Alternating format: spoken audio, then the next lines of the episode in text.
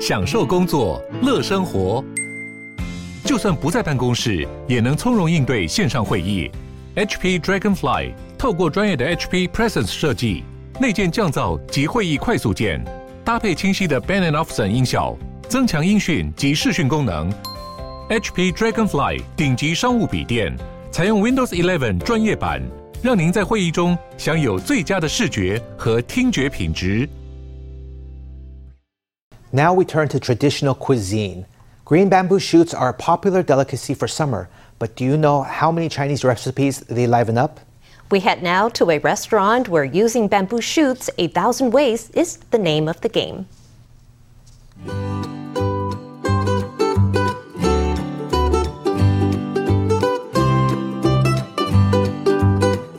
Dazzling crimson bite of Cantonese pork, hiding a centre of duck and pineapple, as well as seasonal bamboo shoots, which lighten the flavour and balance the rich meats.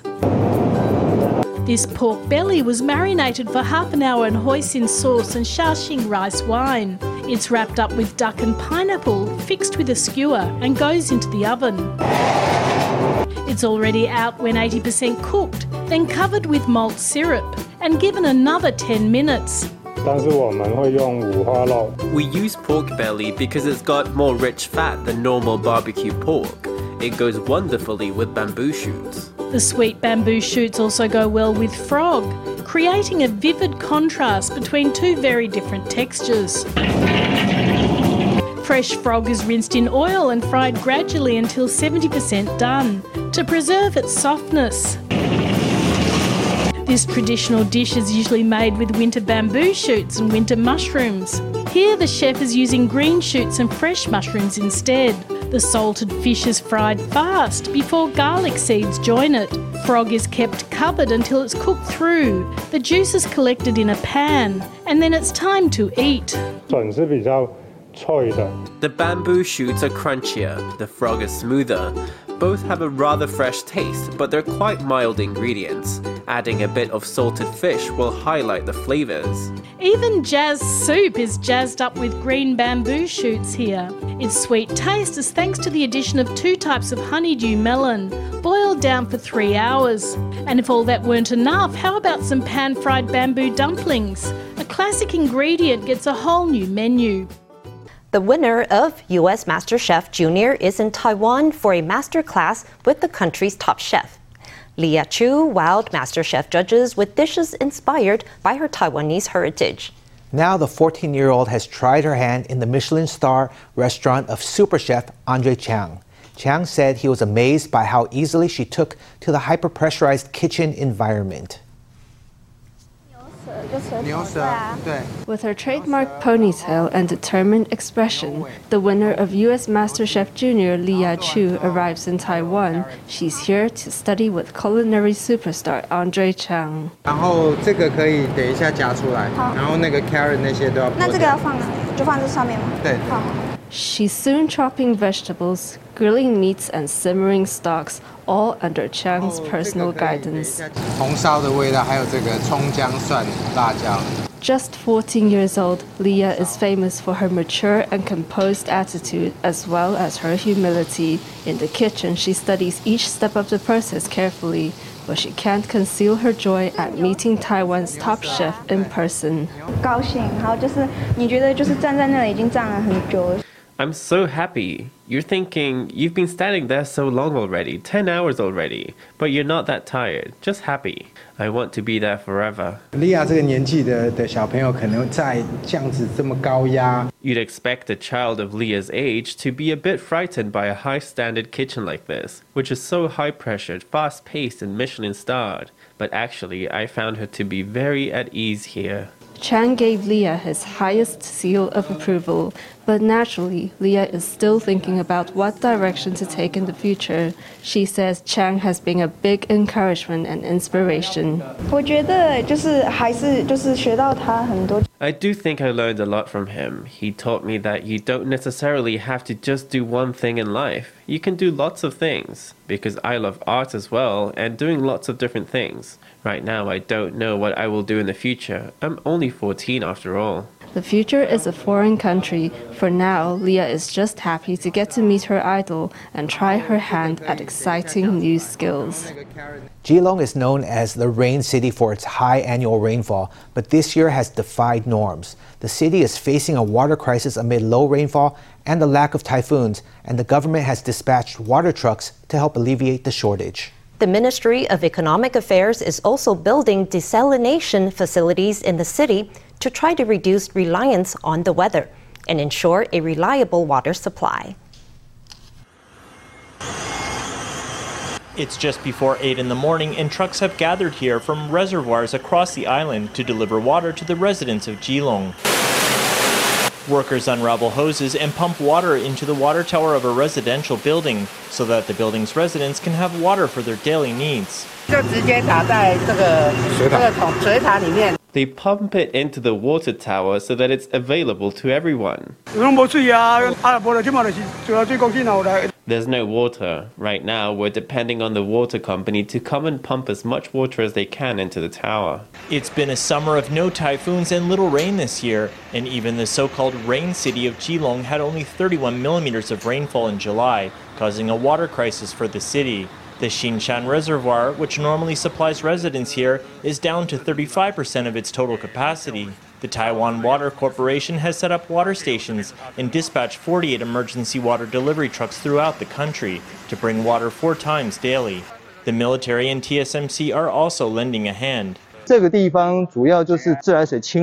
In this area, we deliver the water and pump it into the water tower so that the residents can use it at their convenience.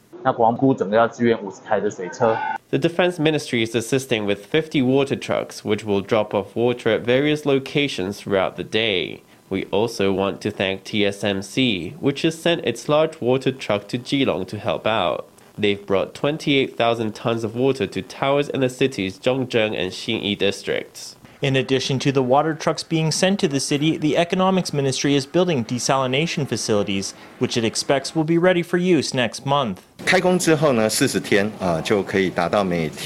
We've started work on it, and within 40 days, it should be ready to pump out 2,000 tons of fresh water daily. Within 70 days, we expect to bring that number up to 9,000 tons of water daily. With the Weather Bureau forecasting a high chance of rain this week, Keelung hopes that nature will assist human efforts to bring water to the city's residents. Typhoon Hinnamnor, the 11th tropical storm of the year, on Tuesday afternoon picked up strength to become a typhoon of high intensity. Forecasters say its periphery will start impacting Taiwan starting Wednesday, with rains in the north of the island. By Friday and Saturday, the rainy weather will be, will be felt nationwide. The typhoon is not expected to make landfall in Taiwan as it is set to veer toward Japan on Saturday, but the Central Weather Bureau says a tropical depression picking up strength to the south of Taiwan could change its path. Let's hear from a forecaster. On September 1st, 2nd, and 3rd, the typhoon will slow down considerably and it may even turn around and change paths when it's east of Taiwan it will move west and then move south. This southward movement is due to the typhoon interacting with a low pressure system to the southeast. That's the biggest variable in our forecast right now. Currently, we expect the typhoon to approach the threshold for issuing a sea alert without actually reaching it. As it is now, we're not planning on issuing an alert, but we don't rule it out completely. The main reason is because if the place that the typhoon changes direction is a little bit farther west, it will have a stronger impact on Taiwan. The CWB says one to two typhoons could approach Taiwan in the near future. Combined with northeasterly winds, they could deliver heavy or extremely heavy rains to northern and eastern Taiwan. Forecasters say temperatures in autumn are set to be within the normal range or slightly warmer than usual, with rains within normal parameters. Taiwan reported 31,178 local COVID cases on Wednesday, a significant increase from previous days. Experts say the rise in local numbers is driven by the spread of the BA5 Omicron subvariant in the community. Already, local governments and hospitals are taking measures to boost capacity at COVID wards, as health officials say the daily tally could surpass 40,000 cases next week. Let's hear from the CECC. Today's daily tally is about 19.5% higher than last Tuesday's. Overall, that's in line with our projections. Tomorrow's tally may exceed 34,000 or 35,000 cases, and by next Wednesday, daily infections could exceed 40,000. It should be an increase of 5,000 or 6,000 at most within the coming week. 那事实上，像和平院区的话，它已经开设了 for example, the Heping branch of Taipei City Hospital has already increased its bed capacity to 100 beds ahead of this BA5 wave, which may affect Taipei and New Taipei first. We shouldn't think of the BA5 subvariant as a weaker version of the virus. It's actually a little bit more severe than the BA2 subvariant. Taiwan is bracing for another surge in COVID cases driven by the BA5 subvariant. On August 30th, the hospitals administered 5,100 courses of COVID medication to patients, the highest number in more than a month. The CECC says that although the number of people on treatments is going up, there's no need to worry as there is plenty of medicine in stock. Former DPP Taoyuan mayoral candidate Lin Zhijian dropped out of the race earlier this month after he was accused of plagiarizing his master's thesis. Now, KMT Taoyuan mayoral hopeful Simon Chang is facing similar accusations. From 2007 to 2009, Chang served as vice president of Acer's e-enabling service business group. During that time, he was commissioned by the Council of Agriculture to do a study on the digitization of aspects of the agricultural industry, for which he was paid 57 million NT. Now, allegations have emerged that Chang plagiarized that report. The DPP Legislative Caucus on Tuesday held a press conference to discuss the allegations. There were 11 subreports in total. These 11 subreports were put together with content from other sources. Isn't that a problem of integrity? Defrauding government funds, that's a very serious issue. The report says that the materials were collected and sourced by searching for certain keywords in the national policies, forward looking development project reports, online information, technology reports, and other related materials. How can a commission project like this cost 57.4 million NT when you are just asking a professor to go collect some information? Collecting information like this is something any part time research student could do. I would advise Chang to think twice before registering for the local local elections. When I was at Acer, I led a team to research the digitization of the agricultural sector. We worked on that for three years for the Council of Agriculture. The goal of that project was to collect information from other countries on the developments in the area of digitizing agriculture. That project was not a thesis, so the nature of the work is completely different. Chang argued that since his research project at Acer was not an academic thesis, his methods did not constitute plagiarism. However, fellow Taoyuan mayoral candidate DPP lawmaker Zheng Yunpeng refuted the argument. Zheng demanded that Chang apologize to the COA and Acer and explain himself to voters. Mr. Simon Chang has still not registered for the elections. I won't ask him to withdraw from the race, but his actions constitute inappropriate profiteering. That money is from the public coffers, it's the government's assets, and the people's tax money. I hope he will hold himself to the highest standards, engage in some serious introspection, and clearly explain himself to the public. There is no basic problem with my integrity, and there is no issue over whether I should withdraw from the election. I feel that this three year program, which is for the digitization of the nation's agricultural industry, at least represents some contribution. I'm personally very proud of myself, and bringing this up as some attempt to smear me, that's something I very much cannot accept. Chang argued that he was a true doctoral graduate. He said that his research constituted a contribution to the country's agricultural sector, despite findings that parts of it were copied word for word from a Chinese publication. Whether voters agree with him or not remains to be seen at the polls. DPP New Taipei mayoral candidate Lin Jialong on Tuesday registered his candidacy for the New Taipei race. In the afternoon, he attended the inauguration of a new association to support his campaign. Lin said development in New Taipei has been slow during KMT rule, something he plans to rectify if he gets into office. He also took aim at New Taipei Mayor Hou You-yi's proposed plans to sell off social housing units in the city's high-end Banqiao district. DPP New Taipei mayoral candidate Lin Jialong on Tuesday established a commercial and industrial support association for his electoral campaign. Keelung Mayor Lin Youchang attended its inauguration, endorsing Lin Jialong as a good leader for New Taipei. He's looking at things from the perspective of regional development. He's also taken into account the whole of the cities and the nation's infrastructure, especially public transit in New Taipei. He has plans to solve each and every issue. We want to create a new urban center in New Taipei and let it be more than just a satellite of Taipei. These big strategic projects rely on national land planning. Effective planning of public land will ensure convenient public transportation and the availability of land for industry. Drawing on his experience as transport minister, Lin Jialong has proposed a number of infrastructure projects. Earlier in the day, the new Taipei mayoral hopeful registered his candidacy. He was accompanied by 37 city councilor candidates, as well as a number of the city's lawmakers.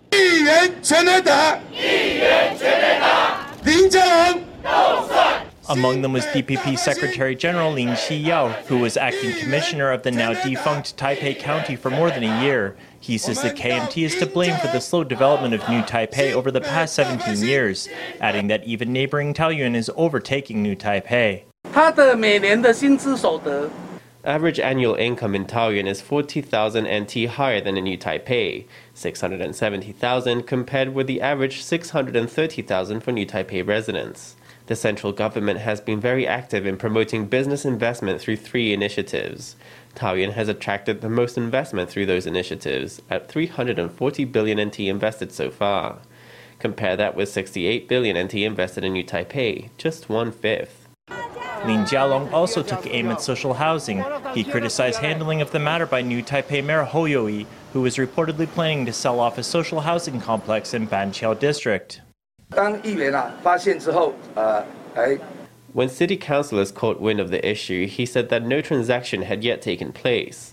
Well, I'd like to say, since the transaction is set to take place at the end of the year after elections are done, there is going to be a date to debate it. I hope he has the courage to engage in that debate. Now officially registered for the mayoral race, Lin Jialong says he'll challenge Hou's policies in an attempt to win New Taipei for the DPP. The military has confirmed that another Chinese drone approached Taiwan's territory. The incident occurred on Monday afternoon when a civilian drone intruded on Shi Islet in Jinmen County. The military responded by launching warning flares to drive it away. The U.S. National Security Council says intrusions like these are part of China's strategy to establish a new normal in the Taiwan Strait. The White House says the U.S. will continue asserting its stance in the area by continued actions over the next few months. Another Chinese drone has been spotted in Jinmen. According to the military, at 4 p.m. on Monday, a civilian drone approached Jinmen Shi Islet. The military responded by launching warning shots to drive it away. Premier Su Zhentang said the military had responded to the incursion in an appropriate manner. There is no need to take this kind of drone down by shooting at it. I believe our army responded in the most appropriate way. With drones appearing on and off at Taiwan's doorstep, the military says it long had established plans on how to respond. The Ministry of National Defense has already taken measures, but we can't divulge our military operations. What I can say is that, when the time comes, it'll be like scaring off sparrows with firecrackers. I hope people won't make a big fuss about it when it happens. I absolutely wouldn't allow any drones to enter any of our military areas. It's a threat to our security. It is our responsibility to protect our land. Shooting them down is not a crime. Former Defense Minister Feng Shikuan says Taiwan must not let China continue with its provocations.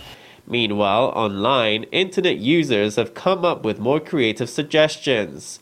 Some say covering military bases with posters comparing Chinese leader Xi Jinping to cartoon character Winnie the Pooh could curb gloating over the incursions across the strait.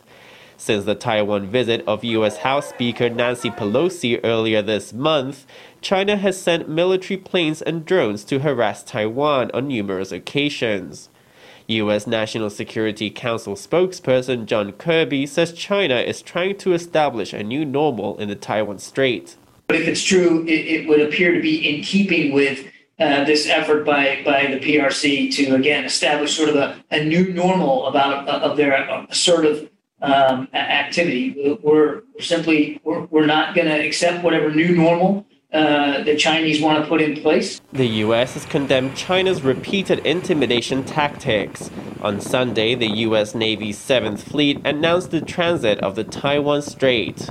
White House Press Secretary Karine Jean Pierre says the transit was conducted in accordance with international laws and abided by the U.S.'s long standing One China policy we remain committed to the our one China policy, and uh, in accordance with that policy, we'll continue to fly and sail and operate where international law allows. The White House said that the U.S. would continue being active in the area to account for China's provocative and destabilizing behavior. Meanwhile, in an interview with U.S. media outlet Fox Business, U.S. Senator Marsha Blackburn spoke about a video she had posted in Taiwan during her visit last week, in which she said Taiwan was a free and independent nation. They have a founder of the country, they have a constitution, a president, a cabinet, a military. They value their independence. The U.S. is keeping a close watch on the Taiwan Strait as China continues testing Taiwan's bottom line.